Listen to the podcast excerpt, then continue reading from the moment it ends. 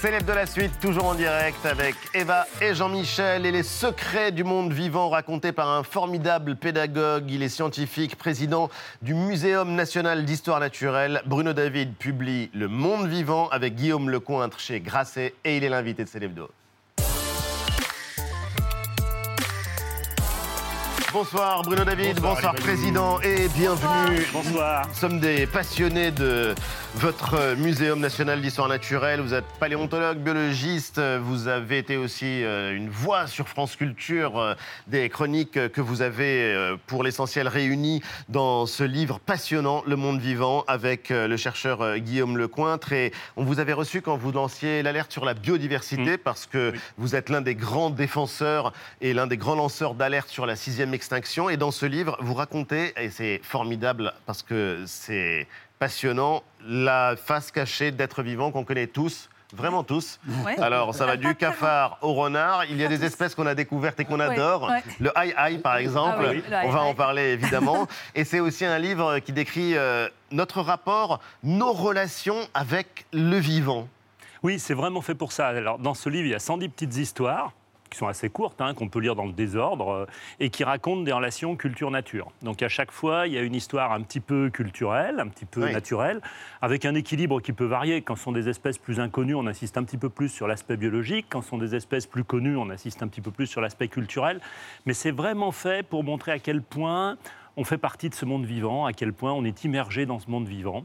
Et à quel point il influence nos imaginaires, nos croyances, nos religions, nos manières d'être, depuis euh, toujours peut-être. Alors on apprend énormément de choses et on apprend notamment, alors par exemple, qu'il y a un mythe qui va faire mal à l'ego national, Jean-Michel. Et qui est? Bah, Le coq gaulois, il n'a rien de gaulois en fait. Ah non, il n'a rien du tout de gaulois. C'est un animal des, forêts du sud-est asiatique euh, qui est venu jusqu'en Europe en passant par le Moyen-Orient et euh, qui était assez glorifié chez les Romains, euh, qui considéraient que c'est un animal assez formidable, euh, qui a été élevé après, hein, bien sûr. Hein. donc on a, on a élevé ces coqs, et qui a été... C'est un problème d'homonymie, c'est-à-dire que le gaulois en latin, ça se dit gallus. Le nom latin du coq, c'est gallus. Donc on a dit, bah, c'est pareil, et c'est devenu le coq gaulois. Et ça a été récupéré en fait par le peuple un peu contre le roi. Le roi a pris le lys, le peuple a pris le coq, et le coq est devenu notre coq national.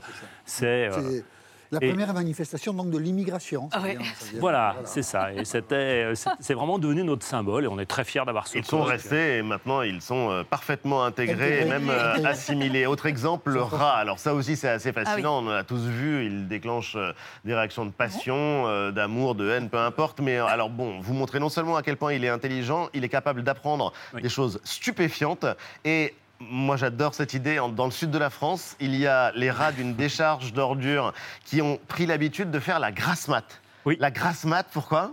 Ah, le rat est très très intelligent. Donc les rats ont remarqué que les ordures, les, bennes à ordures qui leur apportaient de la nourriture, qui ramenaient de la nourriture, voilà, arrivaient à une certaine heure.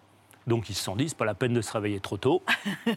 On va attendre que les bennes arrivent. Et ils ont calé leur, euh, leur horaire euh, nocturne-diurne euh, en fonction de l'arrivée des bennes à ordures. Donc ils se réveillent un peu plus tard que d'autres rats. Et ils ont une image extrêmement positive dans certaines régions du monde, évidemment très négative chez Eva. Qu'est-ce que Homo sapiens, qu'est-ce que Homo sapiens et donc nous venons faire dans ce livre, Bruno David? Alors, vous avez remarqué qu'il y a Homo sapiens. Moi, je vous félicite. Euh, c'est simplement que nous sommes une espèce animale. Et donc on s'est dit, avec Guillaume Lecointre, on s'est dit, mais on va traiter Homo sapiens. Alors on ne savait pas trop comment le traiter, c'était un peu difficile. Il y avait peu d'anecdotes sur Homo sapiens et sa relation avec lui-même. Oui, en plus on est des animaux plutôt nuls. Mais en fait. c'était pas mal d'avoir mis Homo sapiens quand même dans le paquet. Et vous remarquerez qu'il est au milieu du livre. Il n'y a pas de classification dans ce livre. Il peut se lire au hasard. Euh, et je dis, c'est un livre pour lire sur un transat sous un parasol. En fait, vous l'ouvrez n'importe où et puis vous, vous, avez ces petites histoires qui se lisent chacune en deux minutes. Et ce sont euh, des histoires, et ce sont aussi euh, des matières à réflexion et des matières peut-être éventuellement à agir. On va continuer à en parler, Bruno David, ce sera juste après vue.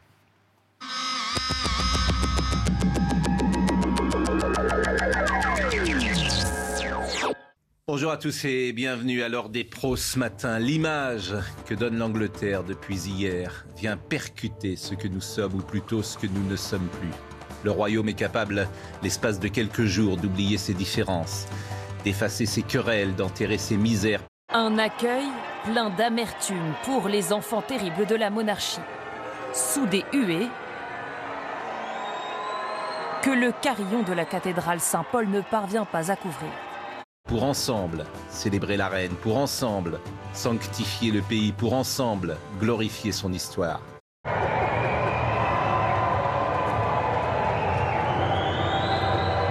Boris Johnson, hué. Il faut s'aimer en premier et ensuite on aime les autres. Si on ne s'aime pas, les autres nous aimeront pas.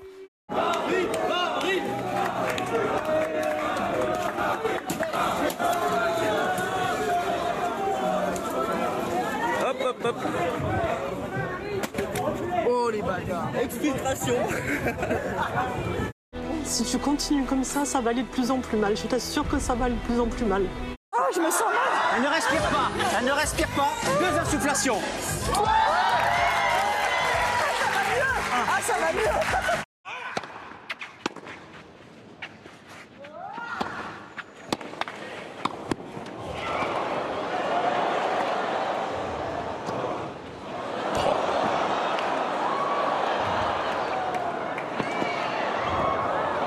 Il est encore là, non, il ne pourra pas la ramener. Exceptionnel échange encore, standing ovation.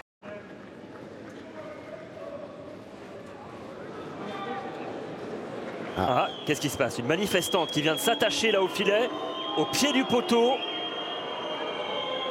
Ils n'ont pas vu venir. Allez, on y retourne. oui. Attention. Attention. Aïe, aïe, aïe. Attention, attention, attention. Oh non, Attention. ce serait terrible. Là, là, là, l'image. euh, Aïe, aïe, aïe.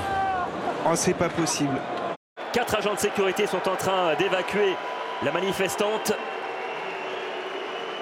On a pu la détacher du filet. Oh là, ça me. terrible. C'est assez bouleversant. Il nous reste 1028 jours à vivre.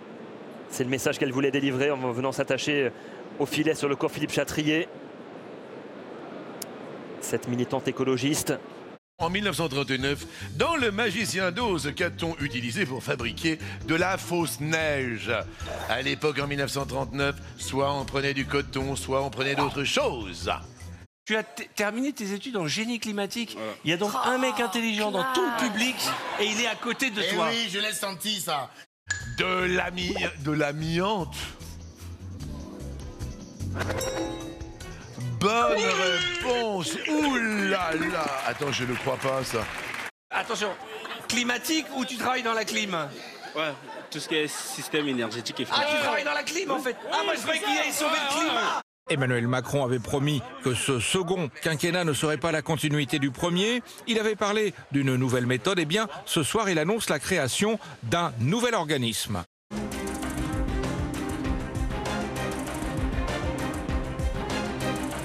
Je veux réunir un Conseil national de la refondation avec les forces politiques, économiques, sociales, associatives, des élus des territoires et de citoyens tirés au sort.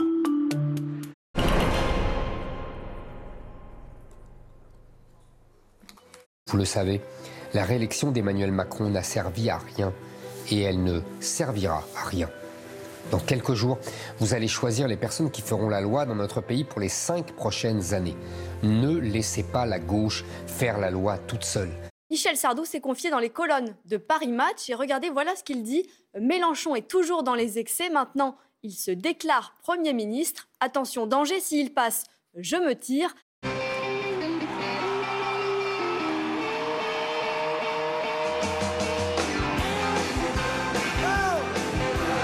Calmons-nous, ça va bien se passer. France-Danemark, ce soir, au Stade de France, ou plutôt l'avant-match. Il y a plus de flics que de supporters, donc euh, j'ai envie de dire, euh, on est en sécurité. C'est Karim Benzema qui a pris le couloir droit cette fois-ci en contre face à Nelson. Le 1-2 qui fonctionne. Benzema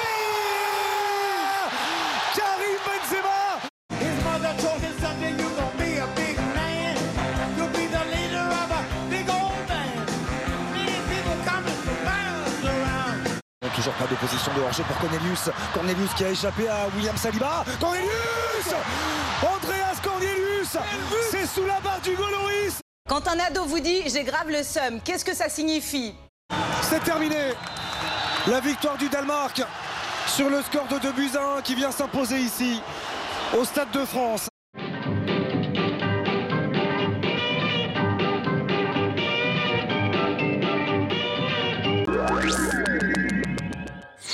C'était vu et nous sommes toujours en compagnie d'un fan de Chuck Berry, un homo sapiens qui finalement euh, a des qualités malgré euh, ce qu'on pourrait penser. C'est euh, Le Monde Vivant, le livre que vous publiez euh, donc euh, chez Grasset qui euh, réunit un certain nombre de vos chroniques de France Culture. Et vous êtes le président du Muséum national d'histoire naturelle. On parlait justement de la responsabilité de l'homme. Alors on en a vu euh, la face glorieuse avec euh, Raphaël Nadal, avec euh, Chuck Berry, mais euh, il y a malgré tout la figure d'Homo sapiens qui est quand même assez dure. Vous montrez par exemple qu'on n'a jamais un regard neutre sur les animaux. Le renard, au hasard, qui n'a pas croisé un renard roux et qui n'a pas rêvé comme le petit prince, euh, je sais pas moi, euh, jouer avec lui ou Oui, en faire un ami, mais on le définit comme nuisible. Oui. Et conclusion? Conclusion, on a tort. Conclusion, on a tort parce qu'en fait, c'est un, un véritable auxiliaire, y compris des cultures et des agriculteurs. Les, les renards consomment énormément de campagnols. On, on voit sur les images, là, un renard en train de faire du- ce qu'on appelle du mulottage, c'est-à-dire qu'il saute pour essayer de débranler un petit peu la terre. Puis la louille très fine, il va détecter les campagnols qui sont, qui sont enterrés. Et euh, il faut laisser les renards. Et on tue plusieurs centaines de milliers de renards par an en France, rien qu'en France. C'est un a animal magnifique. qu'il fallait le faire? Pourquoi est-ce que... Parce qu'on considère qu'il va manger nos poules. Oui. D'accord. C'est c'est ça le sujet, L'agriculteur. en fait. Et l'agriculteur va dire, mais il va, il va manger nos poules, il va éventuellement manger des faisans que j'ai envie de chasser euh, une fois la saison de la chasse revenue.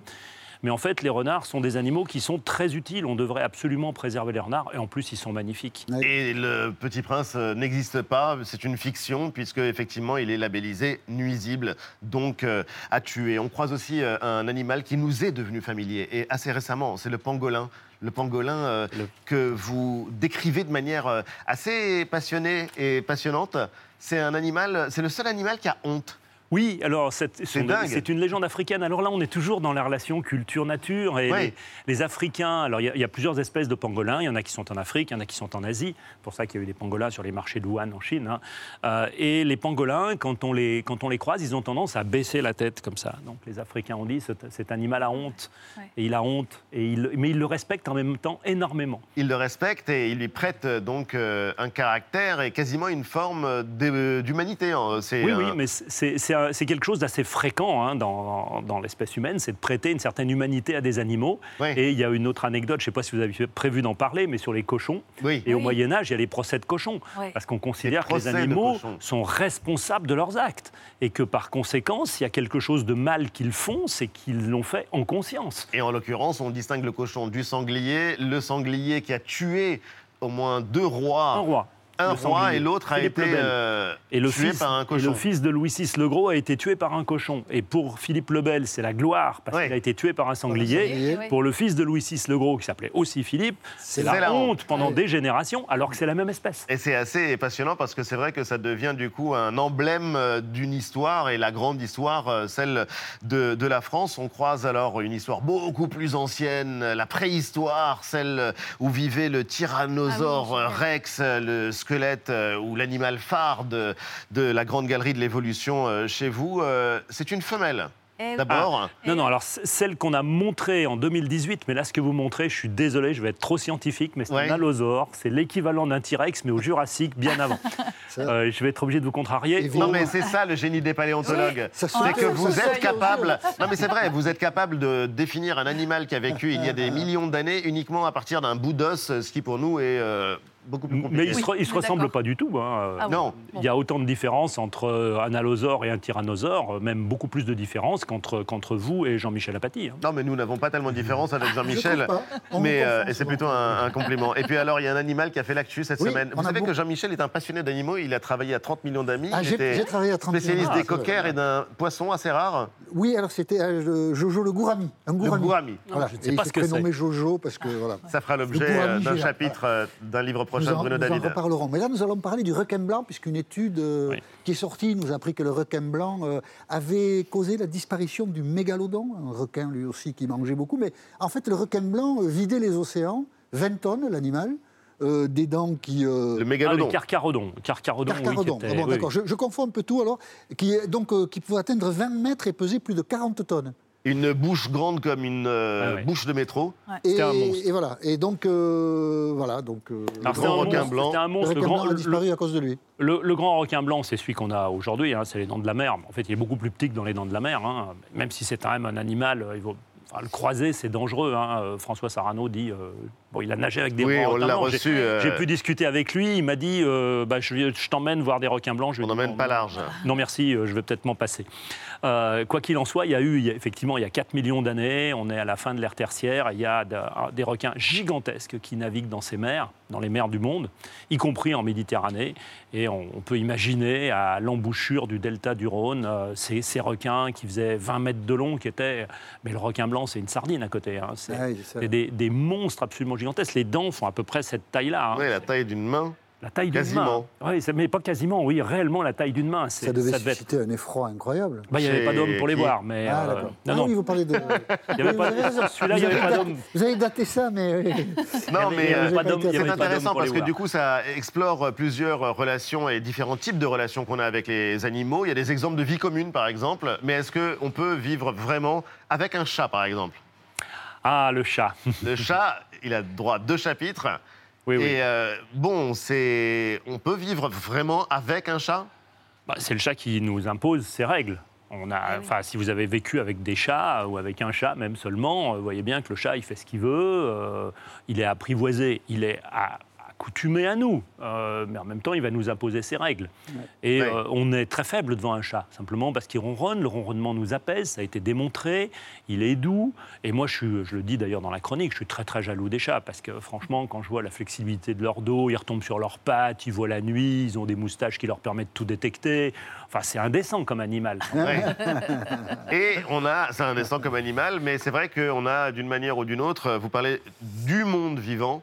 En vérité, c'est vrai qu'on a une classification spontanée et euh, des êtres vivants et on ne voit pas de la même manière, par exemple, le chat et ton animal préféré. Les vers de terre. Ouais. Ah, je vous ramène à vers de quelque chose de beaucoup préféré. plus terrestre. Bah Ah oui. oui. Les vers de terre, bestioles hermaphrodites qui donnent naissance à près de 400 euh, euh, petits par an. Et alors, ils sont très utiles parce qu'en fait, Mm. ils recyclent de la matière organique euh, en décomposition. Il y a évidemment plusieurs espèces de vers, mais qu'est-ce que j'apprends en lisant, en vous lisant, Bruno David? Euh, Il y en a une qui a été découverte en 2013 et qui a été baptisée Obama. Quel Oui. est le rapport entre un ancien président américain et un ver de terre? Oh, il n'y a pas de rapport. hein. C'est la Ah. facétie, des, c'est la facétie des, des scientifiques, ça. Et en plus, c'est un ver, euh, c'est pas un ver de terre à proprement parler, c'est un, un ver plat, mais en fait qui est assez dangereux, qui, qui est, a été importé euh, euh, de- du Pacifique et qui, euh, qui est un ravageur un peu chez nous, qui est, un- qui est arrivé en Angleterre, qui est passé en France. Et on essaye au muséum de suivre un petit peu la, la distribution de ce ver. euh. Mais sinon, les vers de terre, effectivement, sont très très utiles. On le sait bien, ce sont des auxiliaires de la culture. Enfin, sans vers de terre, il n'y a pas de sol, Et pratiquement. Vers de terre, oui, il n'y a pas de sol, il n'y a pas d'agriculture. Voilà. Et il n'y a pas de vie. Et Darwin a beaucoup travaillé sur les vers de terre. Mais ce que vous disiez tout à l'heure, il y a eu une étude au muséum très sérieuse qui a été faite qui montre que l'empathie qu'on a envers les animaux est proportionnelle à la proximité phylogénétique, c'est-à-dire la proximité dans l'arbre du vivant qu'on a, qu'on a avec eux. Donc on a beaucoup plus d'empathie pour des animaux qui sont proches de nous que pour des animaux qui sont éloignés de nous dans l'arbre du vivant. Et si on écarte, à- si on élargit à tous les êtres vivants, il y a une exception qui sont les arbres, parce qu'effectivement, on n'a rien à voir avec un arbre de Mais a une on peut les parlant. Ah ouais. mais on aime les arbres. Mais sinon, globalement, on a plus d'affection envers euh, un mammifère carnivore qu'envers un mammifère rongeur, et envers un mammifère qu'envers un reptile, et encore moins euh, envers une huître. Aimez-vous les uns les autres, au fond, euh, on pourrait aussi avoir euh, comme Ah mot d'ordre euh, aimons aussi les vers de terre. euh. Alors on a notre préféré, il a été élu euh, le Ah oui. préféré de la rédac de, de, de Célébdo, c'est le Aïe aïe. Alors Ah oui. le aïe aïe, il est euh, génial. Regardez-le d'abord, il est absolument mignon, mais Oui, et alors il est véritablement l'objet d'une vénération à Vénération. Madagascar. À Madagascar, oui. Et il y a des enterrements de aïe aïe qui ressemblent à des euh, cortèges funèbres euh, avec euh, une dimension quasiment politique et mystique, puisqu'ils sont considérés, les aïe aïe, comme l'équivalent des rois. Funérailles nationales pratiquement pour les aïaï. Quand il y a un aïaï qui meurt, euh, il y, a des, cérémonies, il y a des parcours qui peuvent se dérouler sur plusieurs centaines de kilomètres. hein. C'est vraiment, c'est vraiment pas rien. On les met dans des petits cercueils, on les, on les transporte. Et il y a une relation avec. C'est un lémurien. hein. Euh, Les lémuriens sont exclusifs de Madagascar. Alors c'est pas la seule espèce de lémurien de Madagascar avec qui les Malgaches ont des relations très étroites. hein. Il, il y a, il y a un caractère sacré chez ces lémuriens pour les Malgaches, et c'est vrai encore plus pour le aïaï qui n'est pas le plus beau de tous les lémuriens quand on les regarde. Ah, il est pas mal, quand même. Il est pas mal, oui, mais les maquis avec les queues annelées, enfin, vous Oui, savez, non, c'est plutôt sympa aussi. Mais il a une particularité, vous le voyez sur la photo, il a un doigt qui est très très long. Et en fait, il a des oreilles très développées et il se nourrit d'insectes qui sont dans les branches. Et donc, il va tapoter sur un tronc d'arbre ou sur une branche d'arbre. Il va écouter. Et s'il entend que ça sonne creux, il se dit, il doit y avoir une galerie avec une larve à l'intérieur. Là, c'est intéressant. Donc, il creuse avec ses dents. Et puis après, il va enfiler son doigt dans la galerie pour essayer d'attraper la larve et il se nourrit comme ça. Il a les doigts de, de. E.T. Ouais. Mais euh, Ouais, toi, ton animal, préféré, ton autre animal Ouais, préféré mais c'est pour l'audience, hein, je vous rassure. Bruno David. Oui, c'est le panda. Le panda. Il faut Là, on a des- besoin de Ah, donner un Voilà. coup de Il faut booster. des images de panda à chaque fois pour, pour remonter les audiences. Euh, mais grâce à vous, surtout, on en apprend un peu plus sur cet ours parce que c'est un ours, C'est un ours. carnivore. Oui. Et pourtant, il ne mange que des bambous. Enfin, les ours sont carnivores ou omnivores Voilà. en général, mais le panda, lui, il n'est pas carnivore, il, il ne mange que, que du des bambou. bambous. Euh, comment expliquer cette anomalie? Pourquoi on dit que c'est un ours carnivore alors qu'il ne mange que du bambou Alors, il n'est pas carnivore, puisqu'il mange du bambou. Mais c'est un ours. Ouais. D'habitude, les ours sont plutôt carnivores, même si on sait très bien que les ours vont manger des baies aussi, manger des racines. Enfin, ils sont plus omnivores que carnivores. Ouais. Le panda, lui, c'est un, un herbivore exclusif, et il est même exclusif du bambou. Alors, ça, pour lui, c'est vraiment un handicap. L'évolution a fait qu'il a été sélectionné pour ça. et Ils sont dans des forêts de bambou, ils se nourrissent de bambou. Jamais un panda ne mangerait euh, Leonardo DiCaprio, par exemple. Non. Ah ben non. Jamais. Non, non. puisque Alors vous en parlez, oui, oui, d'ailleurs Je vois très bien la, la scène, oui. Mais, et donc le bambou, ça pose un problème parce que le bambou, c'est pas nutritif. Ça apporte épo- très peu d'énergie, donc il doit manger toute la journée déjà. Et il a à peu près 40-45% de l'énergie qui est suffisante normalement pour un ours. Donc le panda, il est très paresseux, il va pas bouger beaucoup. Et en plus, il a une caractéristique morphologique supplémentaire. Voilà, ce que j'allais Il a une vous forme de sixième doigt. Ouais. Parce que les pattes d'ours, je le dis dans la chronique, essayez d'attraper un bout de bambou avec des raquettes de ping-pong. Vous allez voir, c'est Ah pas oui. pratique. Hein. Et donc, il a un os qui s'appelle l'os sésamoïde qui est sur le côté de la main, qui va faire un sixième, sixième doigt, doigt, qui va lui fait. permettre de coincer. Le de bambou. coincer le bambou, c'est-à-dire qu'il va avoir, il n'a pas de pouce opposable comme nous avons, lui, il a des, c'est, c'est à plat, et donc il a le sixième doigt qui va lui permettre de coincer les tiges de bambou et de les gratter et de les manger. Extraordinaire animal. J'adore cette histoire. Ouais, pas Et il ne fait euh, l'amour euh, qu'une fois par an, ce qui euh, fait de lui aussi quelque chose, quelque chose, oui, d'assez particulier, en tout cas d'assez étonnant dans le règne animal. Euh, bon, euh, je vais m'arrêter là, je crois, en tout cas, parce qu'il y a aussi euh, la particularité d'un oiseau, parce que vraiment, on apprend des tas de choses. Et vous le disiez, ce sont pour. des histoires, des histoires qui parlent de nous très souvent. Je vais essayer, euh, donc on va le mettre à l'écran, et je vais essayer de prononcer son nom sans, Ah oui, sans me dur. tromper. Ou allez-y, vous? C'est un oasin en français. Un oasin. Voilà. Un oasin, c'est un Opistocomus oasin. Voilà. Et qu'est-ce qu'il a comme euh, particularité, celui-là? Alors, d'abord, il est très beau. Il Oui. est très très Oui. beau. Mais ce Et n'est pas c'est pour un ça oiseau- c'est un- c'est un oiseau qui ne vole pas et c'est un oiseau qui sent très mauvais du bec. Ouais. Il pue du bec. qu'il vous pue du bec. Il pue du bec. Il pue du bec parce que c'est un oiseau herbivore qui va se nourrir de feuilles. Les feuilles, c'est difficile à digérer. Il- en fait, il se nourrit comme une vache. Et donc, il va ruminer comme une vache.